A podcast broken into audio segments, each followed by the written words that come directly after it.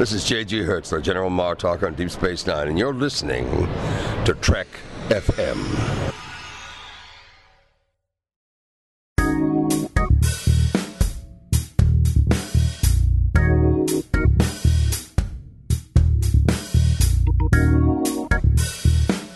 Hello, and welcome to Season 5, Episode 11 of Commentary Trek Stars, a show which deals with the work of Star Trek creators outside of Star Trek.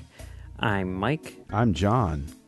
and today we will be recapping our series on LeVar Burton as an Emmy nominee, uh, looking at his both of his Emmy nominated works and beyond. So, as we discussed a couple weeks ago, the first thing that Burton got nominated for was the first thing that he did, really, which was Roots, where he played uh, Kunta Kinte, um, who was, as far as I can tell, kind of like the main character of the the series, or at least the first character in the the, series. the initial. He's the uh, he's the audience in. He's the introductory character, the key character to get the story moving. Right, and he's the one who's brought over to America as a slave, and the family which they follow is all his descendants. And he was in the first four hours uh, until the character got older, and he was replaced with another older actor. Uh, and in those four episodes, or those, those four hours, he um, was kind of a, a tour de force and got an Emmy nomination for Best Actor Well deserved. in a miniseries. Yeah, well deserved, as well as everyone else in the in the series. You know Oh, yeah. that category that he was in. All four people in the category were from Roots.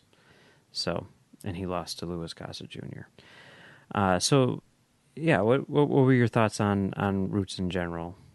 Uh, well, I mean, important work, uh, it, and it's it's interesting because there is a similar conversation going on right now uh, with the the film Selma, where people are jumping on and saying they're they're sort of nitpicking some historical pieces of it here or there, and the director said said something that I feel speaks to anybody anything that people point out as uh, an historical inaccuracy with roots or or anything like that, which is the story is the most important part. This is a work of art. It's not a documentary, and as a result, if there you know Haley got into a little bit of trouble for saying that he you know researched his family history and blah blah blah and we, we sort of went over how you know there were some things where it's it's a little fuzzy how well researched it was, but in terms of a dramatic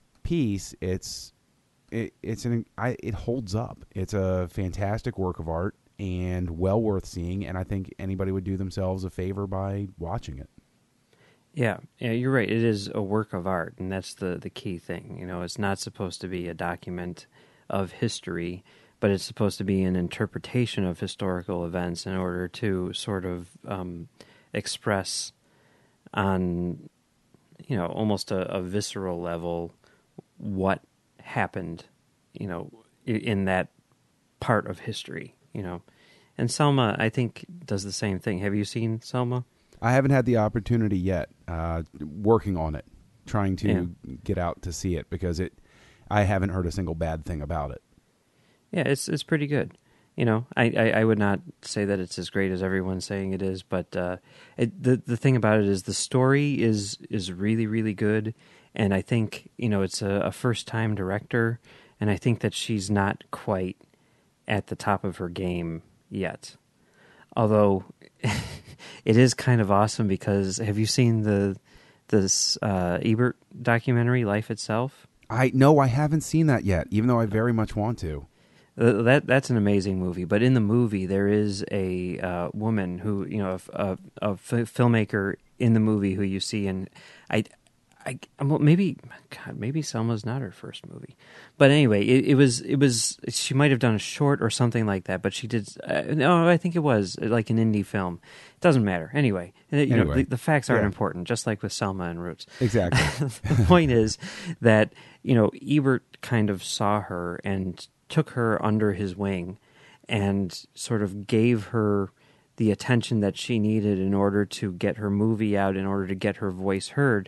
And you hear this story, and you know, I haven't seen that movie. No one had ever really heard of this woman, but you hear about the impact that he had on her life. And now that woman is the woman who made Selma. And it's like, wow, we're actually getting to see now what happened because of Ebert's influence on her. But that's really anyway, cool. That is it, really, it, and it's really interesting too because it speaks to how interconnected everything can be, uh, how there can be these sort of influences that you're not even aware of, and then it suddenly, when somebody like like that has success, it's nice to see that somebody had a positive influence on them. You know that that you know from their other work that you know you find out the pieces that aren't and i suppose a, a, movie like selma is about that the the pieces that you didn't see the things that went on that weren't in the headlines uh, grabbing yeah. all of the attention. Right, exactly. And you know, I think the same is true with Roots. You know, it's it's not about the facts; it's about the experience. You right. know, it's about what these people experienced, and um, it. You know, if they took some liberties, I don't have a problem with that. I think it's kind of shady that the guy said that he did all this stuff. You know, when in reality he didn't. You know, but yeah, what what can you do? He's an artist. Give him a break. I guess so, but but on the whole, I do think that Roots is uh, really good, and um, yeah, LeVar Burton's performance is kind of amazing. You know, we we talked about it in that episode, but the fact that he needs to go head to head with some of the biggest names of that time period. You know, I mean, all these guys were huge, huge like marquee names in the world of, of film and television. And he's just there just first time first time uh, actor little 19 year old LeVar Burton and totally holding his own. It's it's it's pretty awesome. In, in many ways it's shocking that he didn't win the Emmy because uh, I think we made reference to this before if his performance isn't what it is the experience doesn't grab you and you know you'll probably go through and it's a strong story and it's a good well constructed uh, piece of art but at the same time that performance is so key to making you as an audience member invest in the story and so it, it still sort of boggles the mind that he didn't uh, beat Louis Gossett Jr. and that that's not to take anything away from any of the other performances it's just that his performance is so key. It's so structurally important for that to be right out of the gate. This has got you. You identify, you care immediately with this character. Yeah, and and I mean, and and this is another thing with me too, which you know I know that they're. I, I guess I'm in the minority here, but I don't see how. I mean, I guess the the way that the the Emmys are structured and looking at individual episodes or whatever, but to me, I, I think it's kind of weird that you can have four people be the best lead actor in a single series. Like I, I, right. I always, I'm always kind of like a, a stickler for that in a sense, you know, and and um, I, like the, there can be only one, you know, just just just like Highlander, and you know, to me, that's LeVar Burton. He's definitely the lead actor in this thing and Louis Gossett Jr., from what I saw, unless the thing takes a really strange turn and, and you find out that he's actually, you know, uh, Alex Haley's uh, d- uh, ancestor or whatever, I, I don't see how he can even qualify as a lead actor. He should be in the supporting actor category. But valid point. Maybe it's maybe it's because of the amount of screen time that they had. Because I know that there are also. I mean, you know, just to speak to that, there there are times where I haven't understood why certain scores, even though they're for sequels, aren't nominated. And I know that there's some sort of like percentage of screen time, blah blah blah. They're like these Byzantine rules. Yeah. So I imagine that probably uh, Gossett was in enough of it that he broke some sort of like minute or you know screen time threshold that meant he had to be nominated. I'm talking completely, you know, out my rear because I have I, no idea. I don't know how the Oscars do it. Or, I'm sorry, I don't know how the Emmys do it, but uh, the way that the Oscars do it, I know, is they leave it up to the discretion of each individual voter. Interesting. Yeah, which has has actually uh, caused some problems in the past because you know people have split the vote, you know, thinking that they're supporting or lead, and and it's actually up to the studios or the networks to really promote an actor as one or the other, in order to you know make sure that everyone votes for them in in one category instead of. Uh, it's crazy. That, that's You know, just it's nuts. It's I mean I mean the thing that it, and that that just allows people to to skew it. I mean like the the big one to me, which I I, I always think is just like nuts, is 1980. Robert De Niro wins Best Actor for Raging Bull. yeah. At slam dunk, everyone knew that he was going to win. People say it's one of the absolute best performances in movie history. So there was no touching him, right? But uh, what's his name? Um, Timothy Hutton. oh, That's the, oh, who- what was who- that one for? I can't I can't remember that far back. Or, Ordinary People, Yeah, which actually beat Raging Bull for Best Picture, which doesn't make any sense at all. baffling, absolutely baffling. he very clearly was the lead uh, actor in that movie. You know, no, no doubt, it was all about that kid, right? But he's a little high school kid who's going up against Robert De Niro. There's no way he's going to win, and the studio knew that, right? But they also knew that he did a, a, a really great job in this movie, so they said, "Oh, please vote for him for supporting actor." And he won for supporting actor, even though it was very clearly a lead uh, performance. So But- he was like a ringer. They, Exactly. They, they got, yeah. Okay. They put Darryl Strawberry in right field on Homer's team. Gotcha. But anyway, n- uh, none of that has anything to do with Roots, other, other than to say, you know, like uh, LeVar Burton is very much the Timothy Hutton in this situation, and you know what can you do? Is uh, Yeah. he he was he was kind of um, in, in the wrong place at the wrong time. Too many too many people in that category for him to get the recognition he deserved. Well, if you want to put a po- if you want to put a really positive spin on it, it speaks to how many phenomenal performances are in Roots that Yeah. they were able to basically flood the categories. It's just you know Yeah. there are so many great performances in it. So I suppose that's First the time- positive way to look. first time and probably only time I, I'm guessing that an entire category was made up of uh, performances from one show. Can't think of another. I I can't think of another time it happened. Yeah, I mean, how how could it? You know, it's crazy. All right, so so that's Roots. Um, but there was another show that that uh, LeVar Burton did. I guess he started prior to Next Generation, and it continued well after Next Generation, and that was Reading Rainbow. Now, unlike Roots or or Star Trek, this is not um, your typical narrative piece of fiction. This is not really a documentary show, but a show in which he plays himself. He is the host of uh, a show about books, about reading, trying to get people, kids, to, to become interested in reading.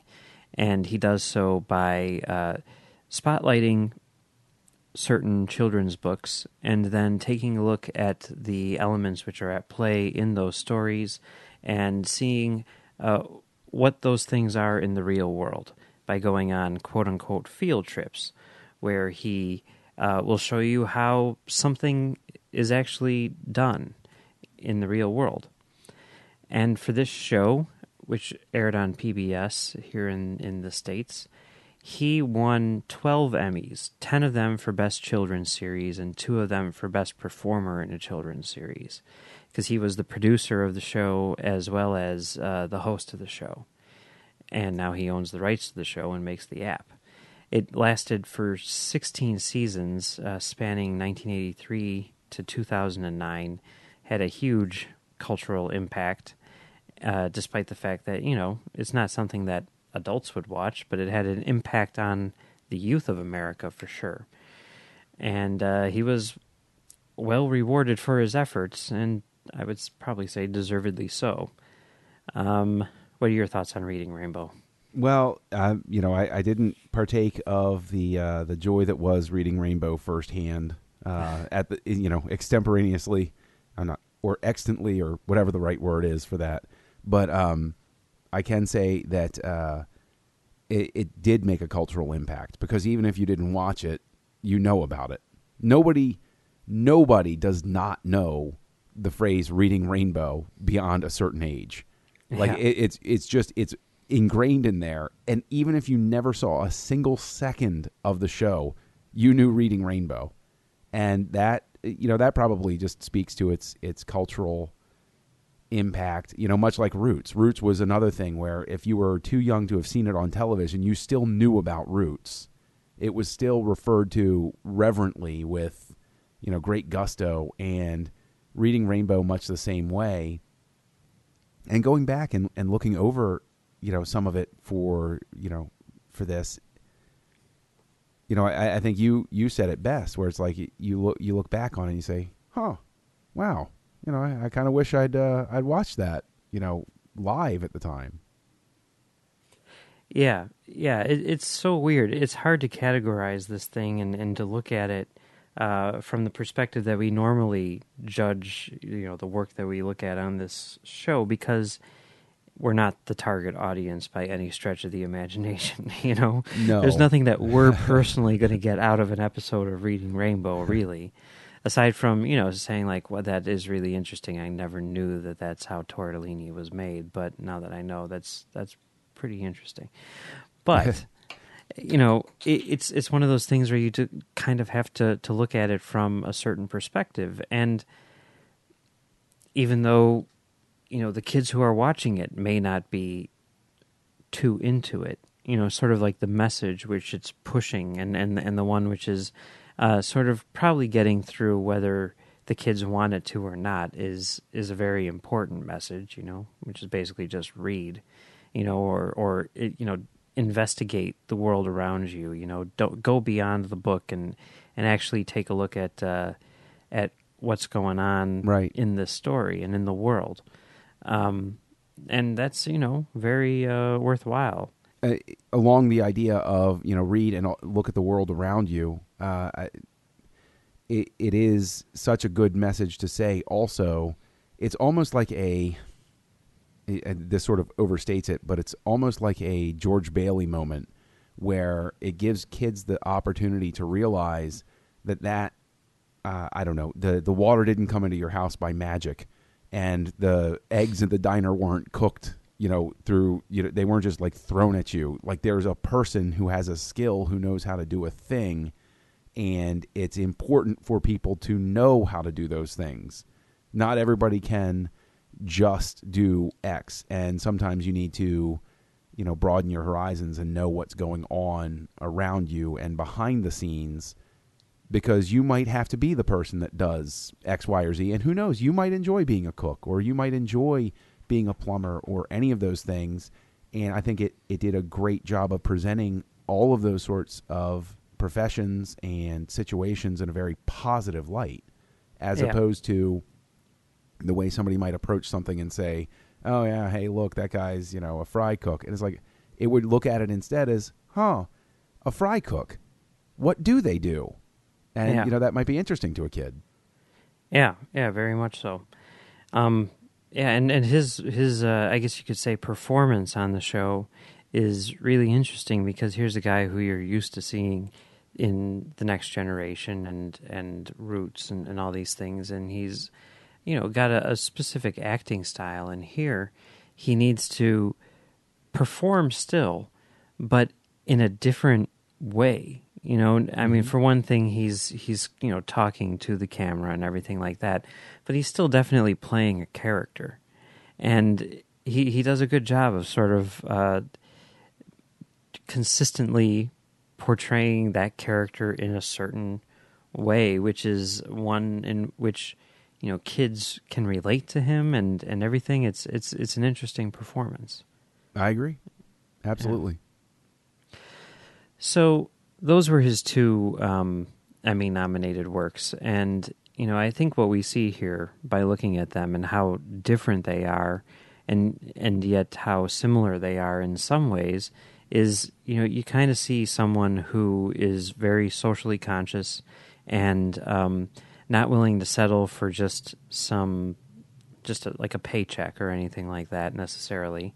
I mean, certainly there are things which he's done, I'm sure, which have been for the money, but he has a a very um, socially conscious mind when it comes to his work, and he really wants to add to you know the conversation and to the community as opposed to just acting you know? And and that's evident in in both of these things in terms of their message and everything like that. But i think also like when you look at sort of the scope of his work in that you know he doesn't just act you know in, in reading rainbow he is the performer which i'm sure is what he was initially hired for but he later became the producer because it's something which he believed in so much Mm-hmm. and now is the owner of reading rainbow you know and he he's um, really pushing for that thing to exist whether or not he is just the mouthpiece for it you know or Mm-hmm. he isn't just the mouthpiece for it he he's sort of the uh, the driving force behind it Sure, sure. Well, I, you know, and I, I think to to speak to that point, reading Rainbow's going on in the background while he's doing other television appearances and even being on Next Generation. So, in a sense, as heartbreaking as it might be, you could almost look at Next Generation as the paycheck that paid for his passion, which Yeah. was reading Rainbow. Oh, that's true. Yeah, and and the thing that we see on Next Generation is you know that same sort of thing with reading Rainbow, where he's not willing to settle for just being the thing that he's hired for. You know, while he was an actor on Next Generation, he later became um, a director on Next Generation, along with pretty much everyone else in the cast, and and um, he continued that through the other series. He has directed more episodes of Star Trek than any other lead actor, and uh, it was his regular gig, at least through um, Enterprise and I think Voyager as well. That was what he did. You know, that, and that's you know that's interesting. That that sort of occurs to me as you say that is when uh, before the Star Trek three um, or thirteen, depending on your point of view, director was announced, and they started the you know bring in Riker campaign. And, and um, this is again not to take anything away from Frakes because I think he's a, a, a terrific director. Um, why wasn't Burton's name thrown out there? Considering he had such a long relationship as a Star Trek director, why didn't anybody think of Burton to come in and do it? Yeah, I mean that would be perfectly reasonable. I mean, I guess the to, to answer your question, it's because you know it was the fans who were doing it. Of course, you know I don't think anyone at the studio was Oh, yes. consciously considering Yes. it, and you know the fans think of Jonathan Frakes as the director of Star Trek: First Contact, you know, and and that's the thing that might have changed if things had gone the way that they seem to have been uh, sort of in the works to go, and and Burton had directed Nemesis, which I can't get 100% confirmation on this. Okay, it's something that I had heard well after Nemesis had come out at a convention from someone up on stage. It, I'm guessing it was Richard Arnold who said this, but he said that, you know, LeVar Burton was essentially Rick Berman's choice for Nemesis. And uh, I, I had I've gone back and tried to research it, and it looks like Frakes' name was thrown out there as well. But he was busy making uh, like Clockstoppers or something at that point in time, and uh, everyone.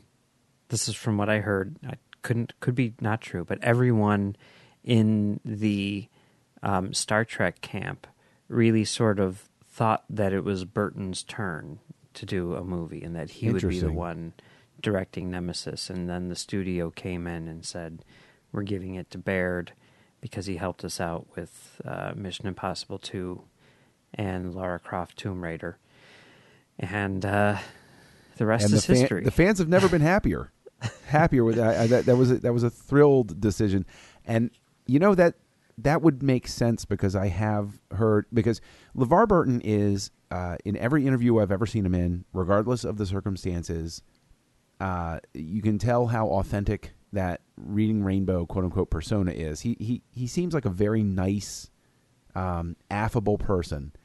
Eh, But when you bring up Nemesis, there always seems to be a little bit of uh, not, the word bitterness is strong, but there always seems to be a little bit of screw Paramount in you know sort of like his demeanor suddenly shifts just ever so slightly where it's kind of like I don't want to talk about this. Yeah, yeah, he has. You know, he he is he is you know very um, outgoing and, and sort of easygoing. But there are certain topics where you know if he if he there's there's something that he believes in, and it may mean uh, you know butting heads with someone else or or criticizing something which is in place. He's not afraid to to do that. Sure. You know. Sure. and, and and and I mean, there were stories coming out of Nemesis like that. I guess there was one blow up, which you know apparently happened. Who knows if if this is actually what happened? But where um, uh, at one point Baird was giving direction, and he referred to Geordi as the alien, presumably because of his eyes, and Burton was just like, "What?" do, like, do you have any idea what it is you're doing? You don't even know who these characters are, you know? Did you watch a show before you directed this? And, which he said he didn't. He said, he said he watched the movies, but he didn't really do anything with the show. So, yeah, Unfortunate. it's it's crazy. Um, but you know, yeah, there were definitely there's definitely some conflict there, but uh, yeah, and, and he, he's he's been pretty outspoken. Like I, I know he was. Uh, there's this great video which I came across when I was doing research for this, where they were talking to him at a convention. I'm assuming it was Vegas, and it was right before. Uh, well, it was probably about the year before um, Into Darkness came out. And he's like, Yeah, yeah, you know, I like the first one and I'm kind of excited to see what happens, but I really don't like the fact that, you know, J.J. Abrams has decided to, you know, erase Next Generation and everything from existence. I think that that's stupid, blah, blah, blah. But that video is great. If anyone wants to check out that video, it's it says something like uh, Next Gen lead upset over J.J. Abrams or something. That's that's that's basically how it's labeled on uh, YouTube. It's one of the first videos that comes up when you type in LeVar Burton, but it is the most convention convention I've ever seen in my life because they have him doing a stand up for like 3 minutes and you see the convention in the background, you see people getting autographs and everything like that, and then at one point you see a guy and he just kind of walks into frame and he's got like this Hawaiian shirt on and he just kind of looks around and then he walks out of frame and that person is Larry Nemecek. I'm like, oh, of course. I, I think I, I think I'm not 100 percent positive, but I think you also see Rod Roddenberry run by with a cup of coffee at one point. But awesome. check out that video; it's great. That is awesome. Anyway, uh, he's also you know continued to act. Uh, he's he's what he's in a show right now, isn't he? He's he's the lead in some show with Rachael Leigh Cook. Um, I, I didn't think to actually write down the name of it. Of course, He's in a show called Perception yes, uh, that says it's still running. that's it. That's it. And he's directed a number of episodes of that as well. Um, he's also directed episodes. uh, I mean, just going down the list uh, of uh, TV shows which he's directed for: Next Generation, Deep Space Nine, uh, Soul Food, um, which the movie was shot in my hometown by Oh. a graduate of my uh, alma mater. Um, Voyager, Jag, uh, Miracles Boys, which was a miniseries, Enterprise, Charmed, uh, Las Vegas, and then Perception.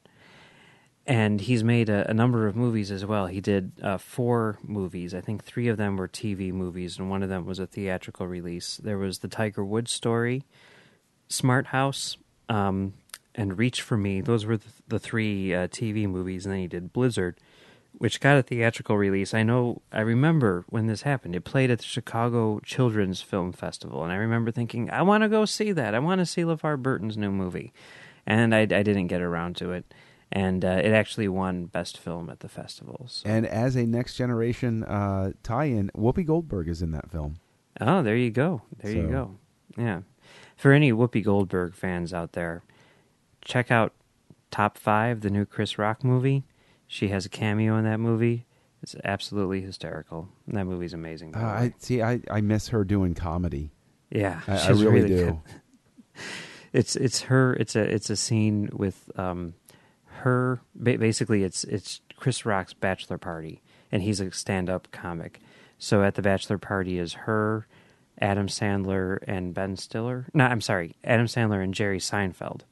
and uh, it's it's pretty great. They're giving him marital advice. It's, See, the thing is, hilarious. if they put that, if they if they just put those words on the screen that these three people are in this scene, that movie would be number one at the box office Yeah. every week.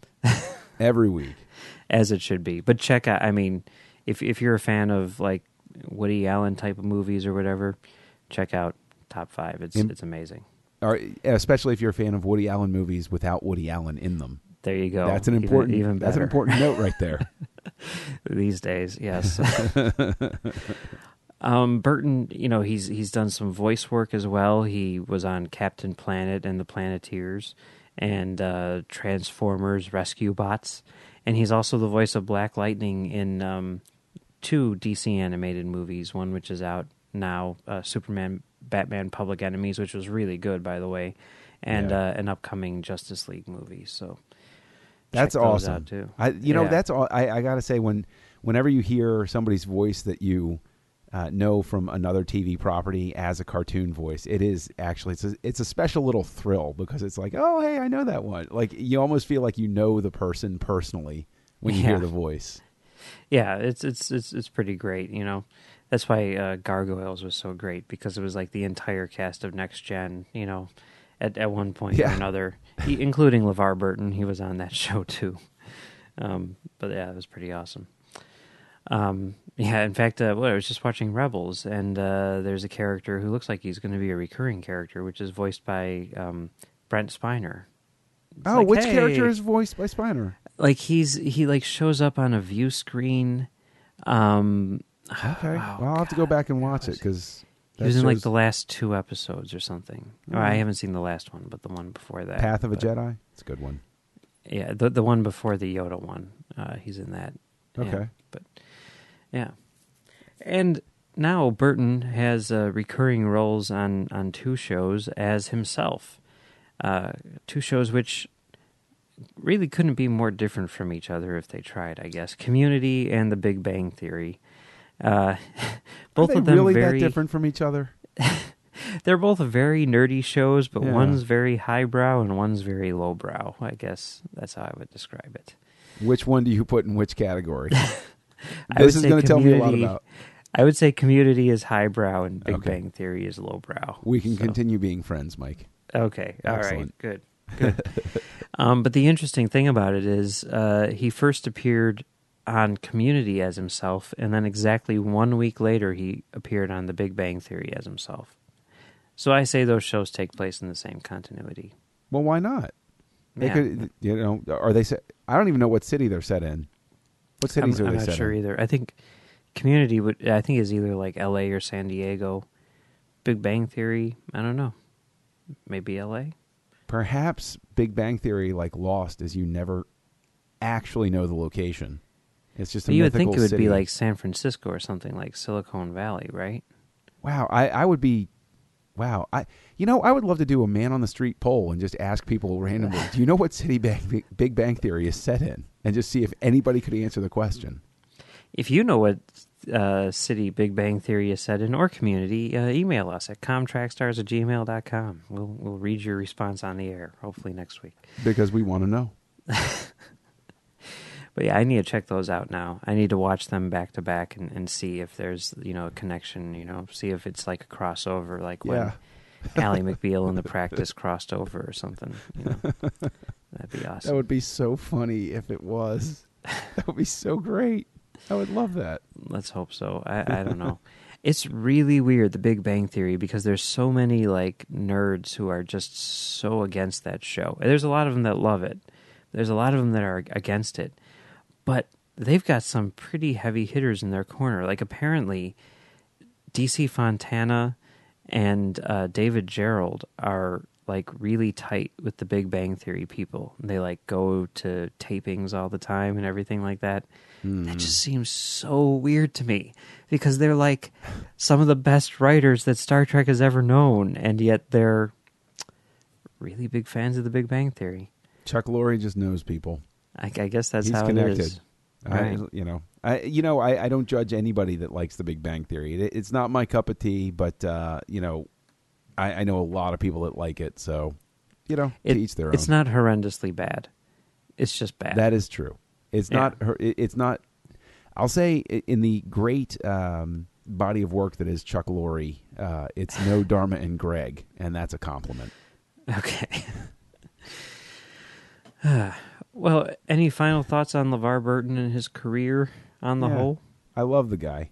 I really do. I you know I, I mean I don't, I don't know him personally, but uh, it's a person that I enjoy knowing is going to be in a project. When I see his name attached to something, I will you know make the effort to uh, see him in it or investigate more about it because you know just given his track record of caring as deeply as he does about the projects that he's in, I'm willing to give anything a shot that he's in. Yeah, I, I pretty much agree with that, uh, and I'm I'm really impressed by the fact that uh, this guy who you know broke into the industry as an actor has made a very conscious effort to uh, go beyond that and to not allow himself to be pigeonholed in just that one job, and he's you know like a lot of the the actors in Star Trek. Um, taken the step into directing, but unlike most of the actors who do that, you know, not all of them. There have been a number. There have been a, a good number of them who actually have done this.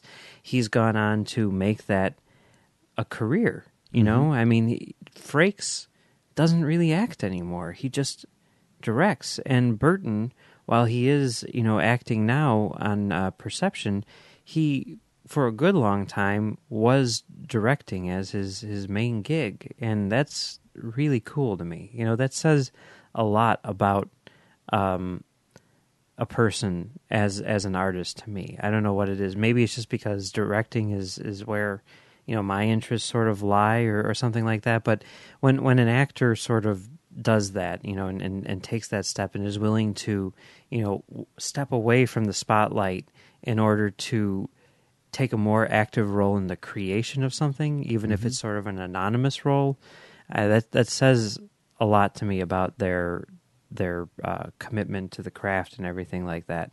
Yeah, you know, not not to take anything away from people who you know don't do that, but I, I, there's just something really cool about that to me. So I agree with you. so good for him. Well, it's been fun talking about LeVar Burton's career today, but this isn't the only thing we've been talking about here on Trek FM. So here's a look at what you may have missed elsewhere on the network. Previously on Trek.fm. Standard Orbit. because it's it's actually legitimately trying to say something. Yes, very Star Trek. It may be the most Star Trek of all Star Trek. Yeah, it's definitely what I would point to as being this is what science fiction is about. Earl Grey. Kovac will tell us to experience Bij sometimes, in which case we will draw the Bij card, Klingon word for pain. So birthday? it is, it is. It- it's it's going to be a lot of fun. To the journey! That's the one thing we could take from Homecoming is like paragraph one, Chakotay and Seven break up. That's for real. Yeah, they That shake happened. hands and go, hey, it's been fun. It's been nice. Thanks for the picnic. Eh, And see ya. Commentary Trek Stars. At this point, like they could say, yeah, why not? Star Wars crossover. I would I would essentially say, fine. Both franchises are dead. Let's just sew them together and see what happens. Melodic Treks. one of the most well thought out alien races that you only see in one episode. Yeah, and the music is, is it's menacing without being over menacing, if that makes Yeah. sense. Axanar, the official podcast. I think Justin Lin is a, is a fascinating choice to direct because the Fast and the Furious movies, even though, yeah, they're action, adventure, road race movies, are really about a family. The 602 Club. That's really cool, though. I mean, I, I think that is uh, a fantastic way to get to see just about any movie is, is kind of being able to watch it through a kid's eyes. And that's what else is happening on Trek.fm. Check out these shows and find out what we're talking about in your favorite corner of the Star Trek universe and beyond. If you're an Apple user, be sure to hit the subscribe button. That helps us out greatly and makes it easier for other listeners to find the show as they search iTunes. If you're not an Apple user, we've got you covered as well. You can find our shows on Stitcher, TuneIn, Spreaker, SoundCloud, Windows Phone, and of course, you can stream and download the MP3 file from our website and grab the RSS link as well. Before we go, we'd like to ask everyone to please support our sponsor who helps us bring commentary, Trek Stars, and all of our other shows to you each week. And our sponsor for this show is Audible.com. Audible is a great way for you to read all of the books you've always wanted to read but never thought you'd have the time for. They've even got the autobiography of Martin Luther King Jr., uh, which was, well, it was written by Martin Luther King Jr., I'm presuming, but it was edited by Clayborne Carson. Uh, this is Martin Luther King weekend, and we talked about Selma, which is in theaters now. And LeVar Burton played Martin Luther King in uh, Michael Mann's Ali, which is also a very good movie for those people interested. And LeVar Burton narrates the autobiography of Martin Luther King Jr. It's unabridged, almost 10 hours long. Uh, and you can get this book for free since you listen to Trek FM. As a Trek FM listener, you can get a free audiobook of your choice along with a 30-day trial to see just how great Audible is. Just go to audibletrial.com slash trekfm and sign up today. Again, that's audibletrial.com slash trekfm, and we thank Audible for supporting commentary, Trek Stars, and the network. Another way you can help us keep all of our shows coming to you each week is to become a patron of the network on Patreon. If you visit patreon.com slash trekfm, that's P-A-T-R-E-O-N dot com slash trekfm, you'll find our current goals and different milestone contribution levels along with all the great perks we have for you. These perks include early access to content, exclusive content, producer credits, seats on our content development team, and more. We really appreciate any support you can give us and hope you'll join the team. Again, you'll find all the details at patreon.com slash trekfm. So, John, where can people find you on the internet? Well, you can find me causing all sorts of trouble on Twitter at Kessel Junkie. And you can also find me on another show that uh, drops on Thursdays called Words with Nerds that I do with my buddy Craig, iTunes and the usual channels. Excellent. You can find me uh, right here on Trek FM doing Standard Orbit with Drew, and you can find me on commentarytrackstars.com uh, doing commentary track stars off topic with Max and Brandon. And you can find me on Twitter at Mumbles3K. Uh, you can also contact us as a whole on the show, uh, either on Twitter at ComTrackStars or you can email us at ComTrackStars at gmail.com. All right. Well, that's it for LeVar Burton. That was fun. A lot of Next fun. week, yeah, yeah. Next week, we will be back with another actor, Kate Mulgrew, where we are going to look at her work in Star Trek and Orange is the New Black.